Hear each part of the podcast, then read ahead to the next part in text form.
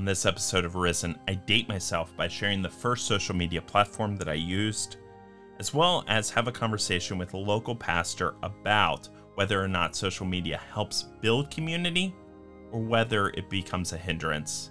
Thanks so much for listening to this week's episode of Arisen.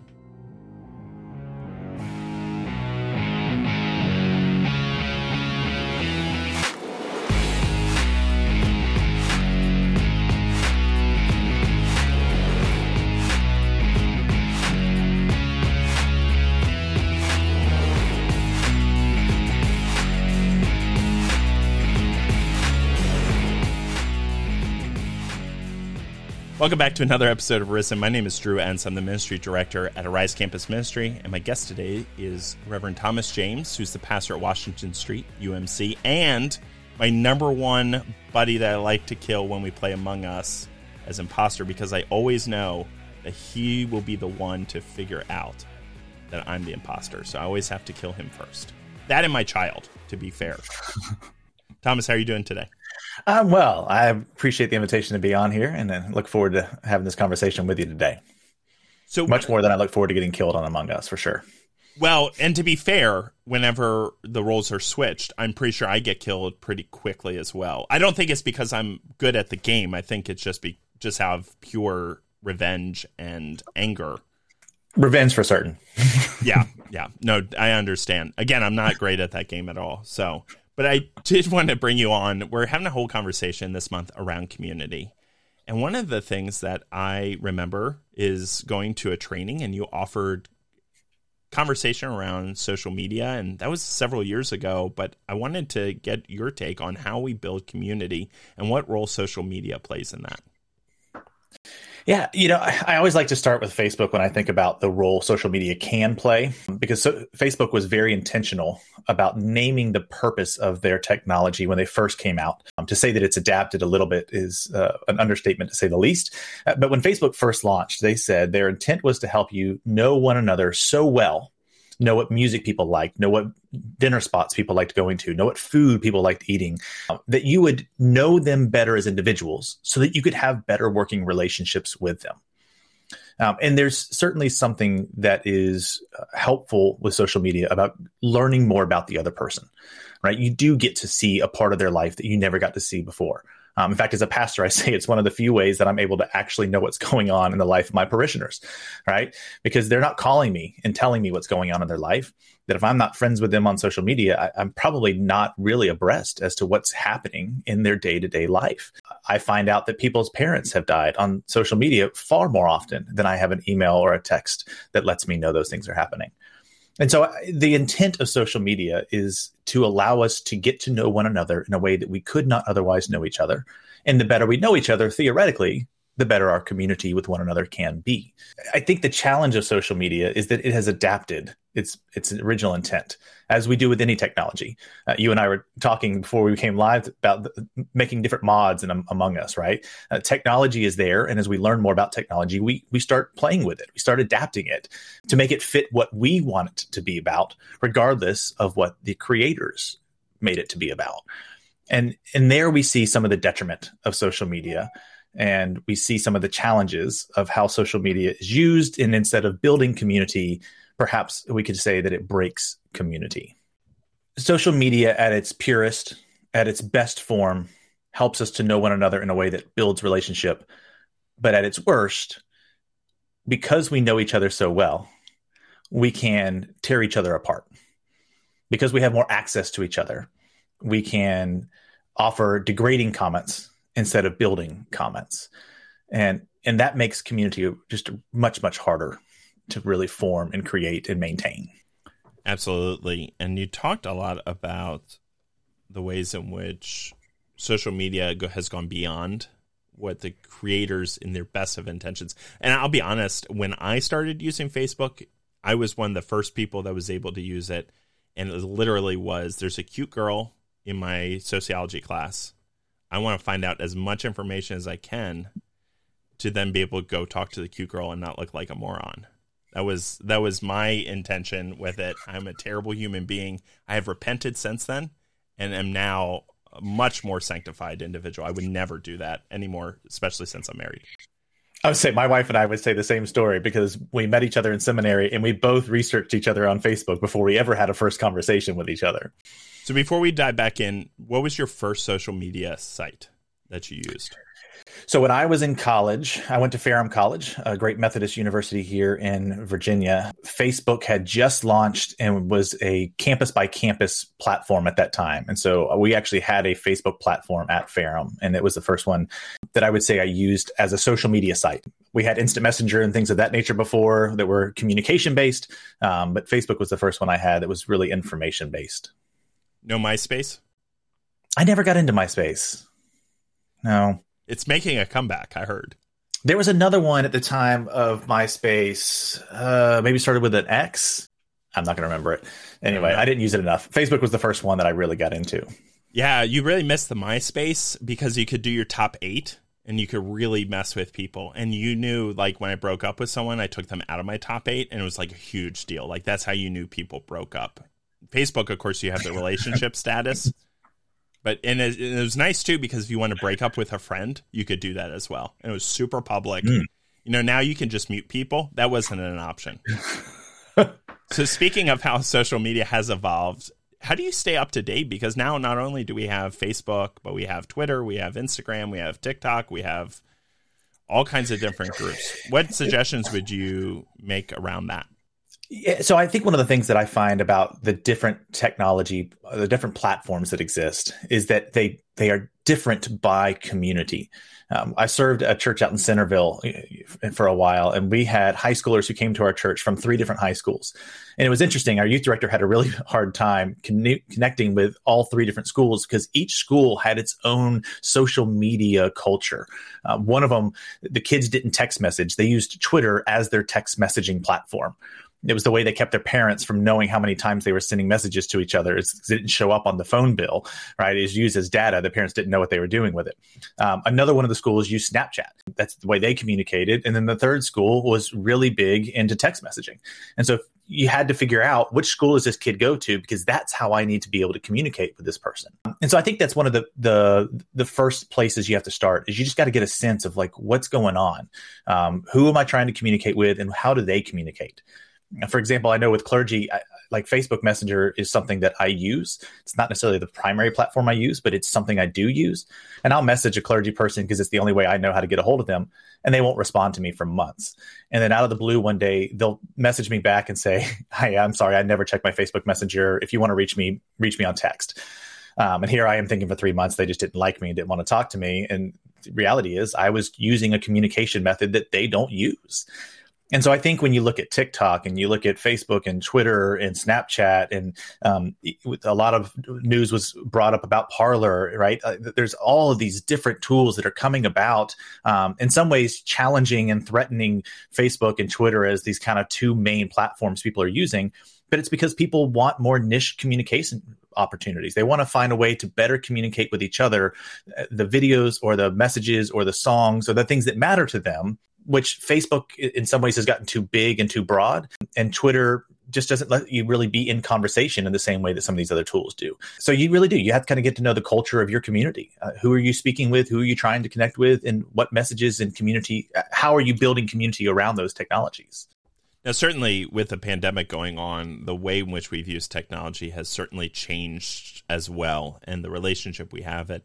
I hear both that people love being able to connect with people from across the country, right? I can play games with my mother who lives 3 hours away that I and my sister who lives in out in Colorado, but I can't obviously do that in person. Uh, but at the same time, there's this longing for a sense of human connection. Mm. And what's what are some lessons that you're learning about the ways in which we've been reliant on technology right now and the ways in which maybe the future of that balance and will it shift? Yeah. Again, I think so much of this is cultural, partly because, you know, I live in a community uh, here in Northern Virginia where the majority of my my congregants, the majority of the people who live in this community, they haven't they haven't really lost their day jobs. They've just stopped working in the office and started working at home. And so they're now on video chats using Zoom or WebEx or whatever, you know, 40 hours a week. So the last thing they want to do is to get on another Zoom call at the end of the day for a small group or, or to get on a Zoom call on Sunday for a part of worship. So again, so much of this is cultural, so much of it is based community by community. But I do think that what we have all lost in the past year because of the pandemic is the ability to have honest and meaningful in-person conversations with one another. To the point that when we go to the store we have this mask on and it's not just the physical mask that covers our face but it's the, the societal mask that's like i don't want to go near you. Like i've been i've been told i need to distance myself from every person i come to to the point that when i go visit even my family like i walk in and i'm almost hesitant to give anyone a hug because i'm not sure am i allowed to hug you right? Am, are you okay with me giving you a hug? When I go to visit a, a church member, or when I even just I walk next door to the, the neighbor's house, right? Like I, I have to be hesitant walking up into their personal space because we now have these six foot bubbles that, that we've been told we need to maintain. Whether you're vaccinated, whether you're masked, whatever, like we have to maintain these these spaces. Uh, and and so it's making it really challenging to to really connect with people in ways that we are used to connecting with people and so social media and technology in general have provided, if you will, an alternative, but not a replacement. And I think we have to be really careful about this. I think we have become so accustomed to Zoom calls, to playing games with each other online, to connecting with people through social media, that if we're not careful, that will become the norm that replaces the old way and I think there is a benefit to social media. I think there's a benefit to technology, but I have I have been naming this since the day I started using social media. Uh, social media is not a replacement for in-person community. It's not a replacement for in-person connections. It is a supplement at best. And so I think what we have to figure out and what we have to learn going forward as the as the ability to connect with one another is made more possible as COVID becomes less widespread, as vaccines are more widely disseminated, is how do we start re-engaging in a way that doesn't, uh, if you will, overstimulate us in a way that we're not ready to handle. Right? It's been so long. I mean, just earlier today, I stopped by a church. I was in driving some, in the community, and I stopped by a church to see another Methodist clergy. And she she made this very open statement. She goes, "It's been a long time since anyone's just stopped by to say hello to me." Right? We're just not used to it. And, and, so we have to almost start uh, putting our toes in the water again of, of asking what is it going to look like for us to honestly re-engage with one another to to rebuild uh, not to assume that what we had is still there but to rebuild relationships with one another?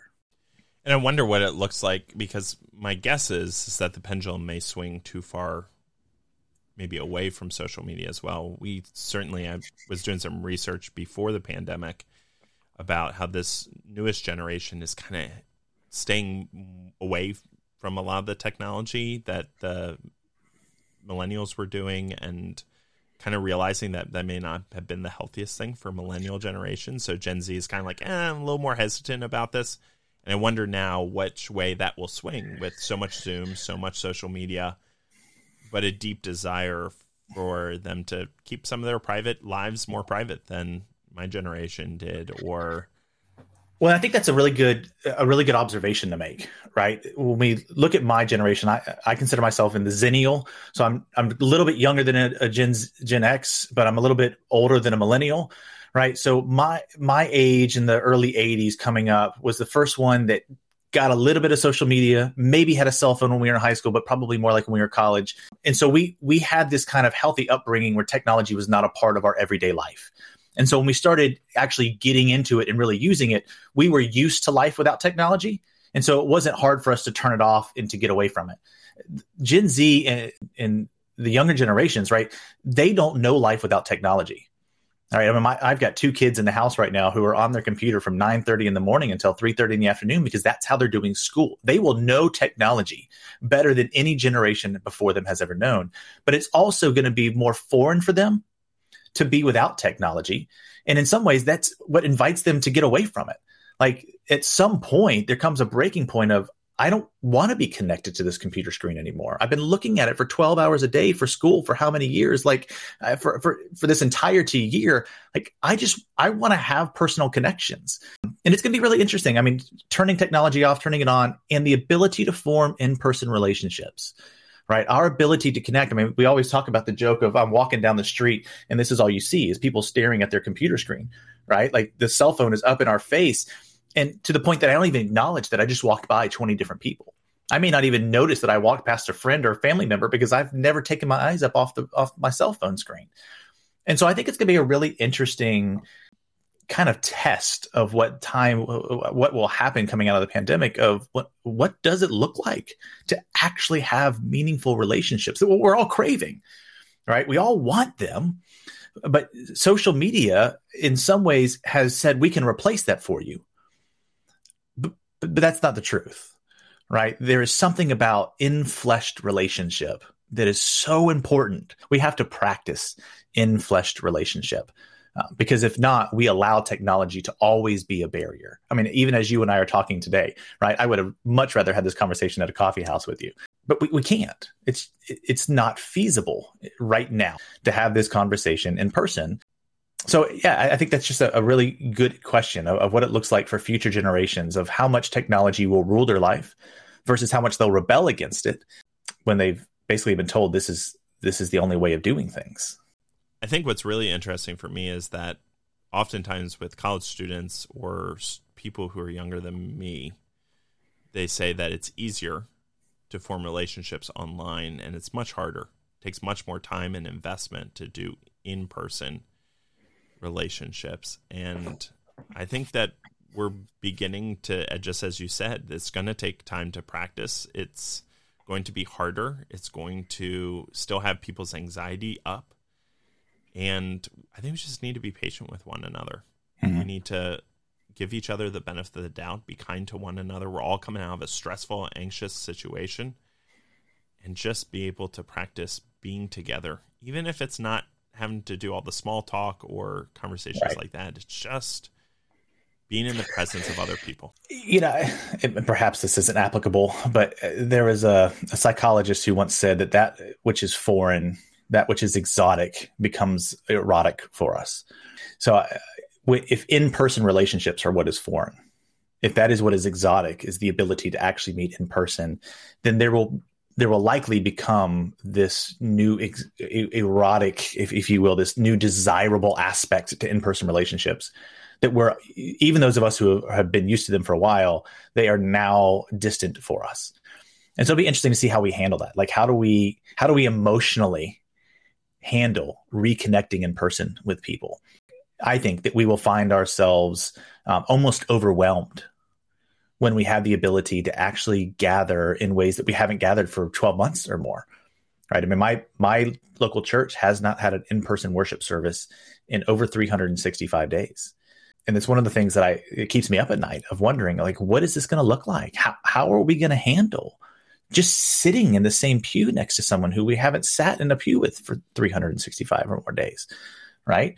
How do we really engage with people when we haven't practiced that kind of engagement in any meaningful way? And, and to your point, social media will never replace that. Again, as we're kind of getting to closing thoughts, I wanted to just mention as well. I I've found myself thinking. I'm not in the local church anymore, but thinking about what it must be like to be a shut in, somebody that would mm-hmm. love to go to church, someone who, even at our university, when you're sick or, or hurting or you have to stay at home for a semester, how difficult mm-hmm. that must be that you would want nothing more yeah. to be present. But in the life of most churches, and maybe this is unfair, but you can feel like you're an afterthought. You may not be, but it feels that way because I can't watch worship. I, I can't go. I want to go. Yeah. I've been told my whole life how important it is to go to church. And I remember being a pastor and just having to tell my shut ins, like, God knows you want to go, and I'm going to come and visit you. Do not feel guilty that you cannot go. And I wonder now if maybe we'll have a little more empathy for people that may not be able to be present. Yeah. I, I, mean, I will say in the last week, I know of two individuals who are 80 years or older who have verbally or physically expressed that they are done with the isolation. And for an 85 year old, 95 year old, 100 year old individual, being done with the isolation for them means they're giving up their will to live. And so, if, for college students who may be listening, call your grandparents, call your parents. it's one of the things that I, I think is going to become a focus for us at the church in the next three to six months is finding ways to start now, if we haven't already, find ways to start now reconnecting with those who are homebound. If they're living in a nursing home and they've got lots of friends or people they can see around them, that's they've got some social interaction. But for those who are living independently at home, um, who haven't left their house besides maybe to go pick up groceries for the last 12 months, who haven't seen a physical family member in the last 12 months, or have seen them much more sparingly, right? We are going to have a crisis of of will because it's just miserable being home alone. I mean, it's miserable being here home alone with four people that we see every single day. Like we have a craving, we have a desire. It's part of our uh, imago dei, our desire to be in community with others.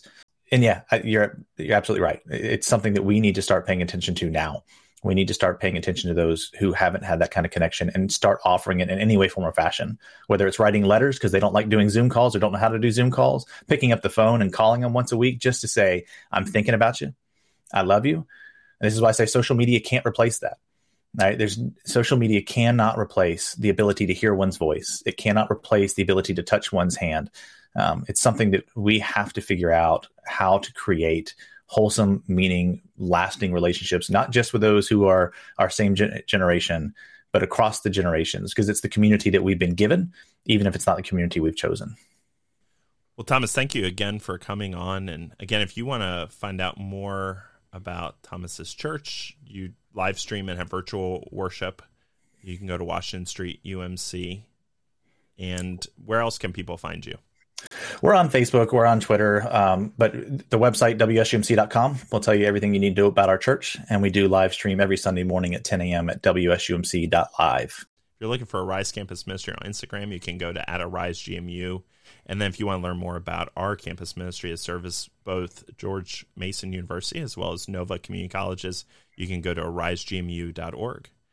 Thanks again, Thomas, for joining us. And Thanks for having me. Thank you, everyone, for listening as well. Take care. You